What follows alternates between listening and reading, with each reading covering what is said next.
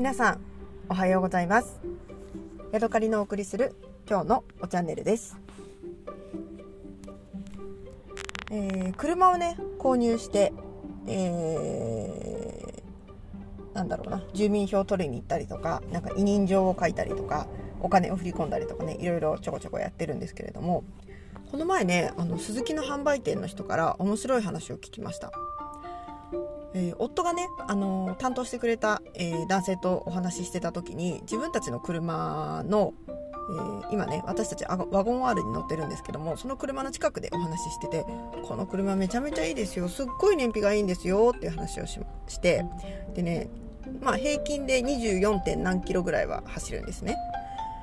冬の間はねなんかなんでか19キロぐらいになったんですけどでこの前なんか江差行った時なんかね 26. 点何キロだったんですよ遠出した時ねっていうその話をしたらね「えー!」ってすごいびっくりしてて「この車ってね、あのー評判が悪かったんですよ。燃費が悪くて」ってなんかねお客さんから15キロぐらいしか走らないって言って怒られたんですよ。とか言って言われて私たちも「えー!」ってなって「え？この車夏は平均24キロを超え超えてきますよ。みたいな話がしてね。でみんなで「えー!」ってなって「それは当たりの車を引きましたね」って言われてね私はすっごい嬉しくなってしまいました。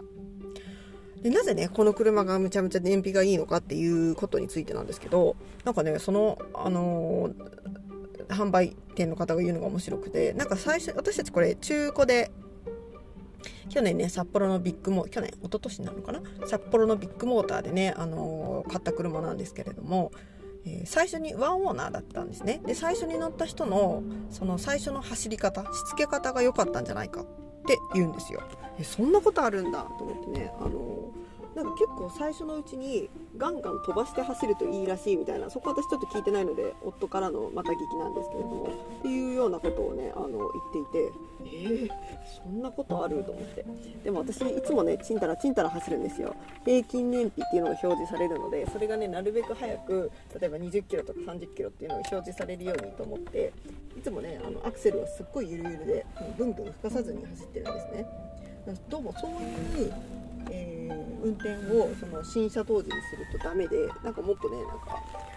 いい感じにしつけることができるらしいんですけれども。でもね多分それそんなのもし何ていうのかなあのその方法が確立されていたらねもっと有名になってるだろうし。何なんだろうね都市伝説じゃないけどなんとなく勘でそういう世界があるみたいなそういうことなのかな。ぜひね次買う車もそんなしつけをしたいなとは思うんだけれども多分ねあの何て言うのかなできないんじゃないかなと思います。そして私このね今回アルトの新しいのを購入したんですけれどもワゴン R がねこんだけ23とか4とか走るんだからアルトはねもっと走るに違いないと思ってねあのそんなつもりで買ったんですよ。でカタログ値がね27キロだったかな。リッター27だったんですけれども、えーねあのー意外ともしかしたらワゴン R よりもアルトの方が燃費が悪いんじゃないかっていう気がねちょっとしてきまして、ね、どうだろう。心配なところですね。まあでもね1台だけでも当たりの車があったっていうことでね、あのー遠出の時はこれからも多分ワゴン R にお世話になるだろうなって思いますしこれだったら私だもうあの喜んで車中泊もするし、うん、なんかそんな車が買えて嬉しかったなっていう気持ちが、えーしました。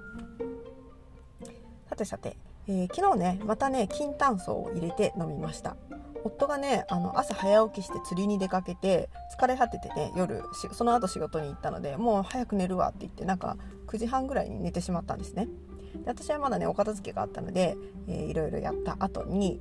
えーもうちょっとねまだ10時ぐらいで、えー私は10時半ぐらいに寝るように寝れるようにと思っていつも考えてるんですけれども、えーまだね30分ぐらい時間があったのでこれはねあのなんかゆっくりお茶が飲めるかなと思って、えーお湯を沸かしました。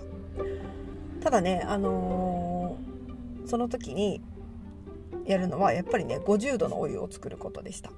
昨日はねちょうど50度ぐらい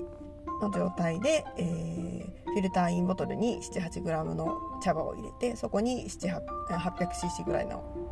ぬるま湯を注いでっていう感じでね作りました。でそこに、えーそれからね5分ぐらい時間を置いて、えー飲んだんですけれどもまずね一つそのぬるま湯で入れるいいところっていうのは、えー熱々でねこう熱って言って飲まなくてもいいところですね。やけどの心配がいらない。もう安心してあのすぐそれを飲むことができるっていうところがいいなって思いました。ただね昨日はね本当に50度を超えないぐらいの温度で入れたせいか、えー、あんまりね、あのー、味の濃さが出ていませんでしたね。ちょっと味が薄く感じました。ただあのコップを自分のこう口の近くに近づけてこう飲もうと思って口をパッと開くともう先に香りがねあの鼻孔の中にこう充満するというかこの香水のような香りがねふわーんとしてあ金炭素はやっぱりすごいななんて力のあるというかこの香りにね力強い香りなんだろうと思ってね、えー、見ていて、えー、楽しかったであの飲んでいてね楽しかったですね。はい。もう一つ。昨日ね我が家はもつ鍋をしました、えー、自分のねあの住んでいる町の中に冷凍のお肉を売っているお店があるんですね。でそこのお肉がすごく良くて、えー、まとめ買いそこでいくつかまとめ買いした時にあのホルモンをね買ってあったんですね、えー、牛牛肉のホル牛牛ホルモンですね。で結構プルンプルンして油ぎっしなやつですね。でそれをねあのもつ鍋にししたんですけれどもえっ、とねあのー、なんだっけ。かなり油が多くてきっとねあの PP でお腹が痛くなっちゃうんじゃないか。それからちょっと気持ちが悪くなっちゃうんじゃないかと思ったのでまず最初にねヘルシオで低温蒸しというのをしました、え、70度でね20分間ぐらいあの蒸して、えー、こう余計な油をね、あのトレーに落としてでこうこう、ね、削ぎ落とされたものだけを食べようと思ってね蒸しました。で20分後というか30分ぐらい経ってからかなあの開けてみてみたらねかなりの油が落ちていてでねあの最初よりもねあのホルモンがちょっとちっちゃくなってたんですね。まあ当たり前ですけど。で、ね、あやりすぎたかなと思って、えー、思っって思いつつあのもつ鍋をね仕立てて食べてでそれはそれで美味しかったんですけれどもそのトレーの中にねあの蒸した時の油とかそれからちっちゃい肉の塊みたいなやつがねいっぱいこうポタポタっと落ちていてでそれをねそのまま流しにしてるのって私あんまり好きじゃないんですね油ぎっしゅなものを。えー、植物性の油だったらまだマシなんですけれども豚とかチキンとか牛の油ってこう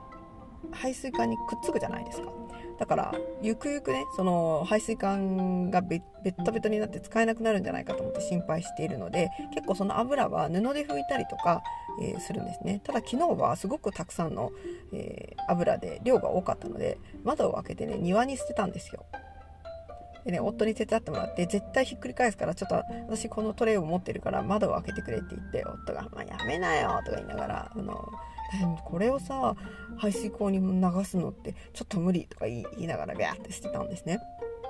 で何の気なしにそれから1時間か2時間経ってそこの窓をね、あのー、開けたパッと開けたら白い動物がねキャッて逃げたんです。なんとね猫がねいました。でね私の顔を見ながらね口の周りをめちゃめちゃペロペロペロペロ舐めてるんですよ。であのどうも私たちが捨てたその油をね舐めに来ていたみたいなんですね。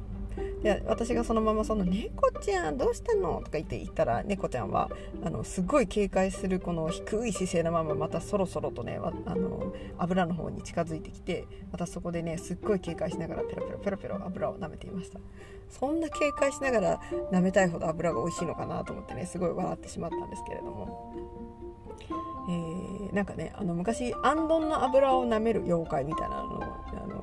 がいたというわけじゃないけどっていうののねなんか妖怪図鑑を見たことがあったのであ油ペロペロって本当にいるんだと思ってね、えー、なんだかおかしくて笑ってしまいました。はいというわけでね今日は、えー、私のねあの私たちが乗ってる車の自慢についてお話ししました。また次回お会いしましょう。さようなら。